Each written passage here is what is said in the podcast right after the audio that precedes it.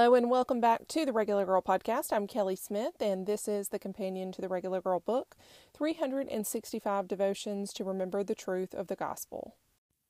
Today's entry is titled Stop Praying for Clarity.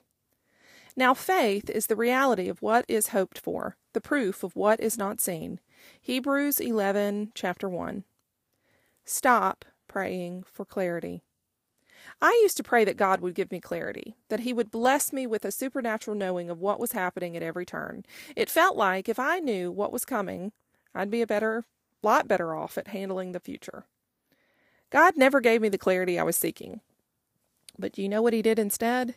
He gave me the wisdom and understanding that I don't need clarity. I need Him. Knowing what's coming and how things will turn out takes no faith at all. It takes zero trust in the one who gave us every reason to trust. Clarity puts the ball in our court and makes it about us. No, no. We don't need clarity. We need more faith in a God that provides for our every need in a way that we'll never understand. It's not about you. God is in control, even when it doesn't feel like He is, even when your world feels like it might swallow you whole.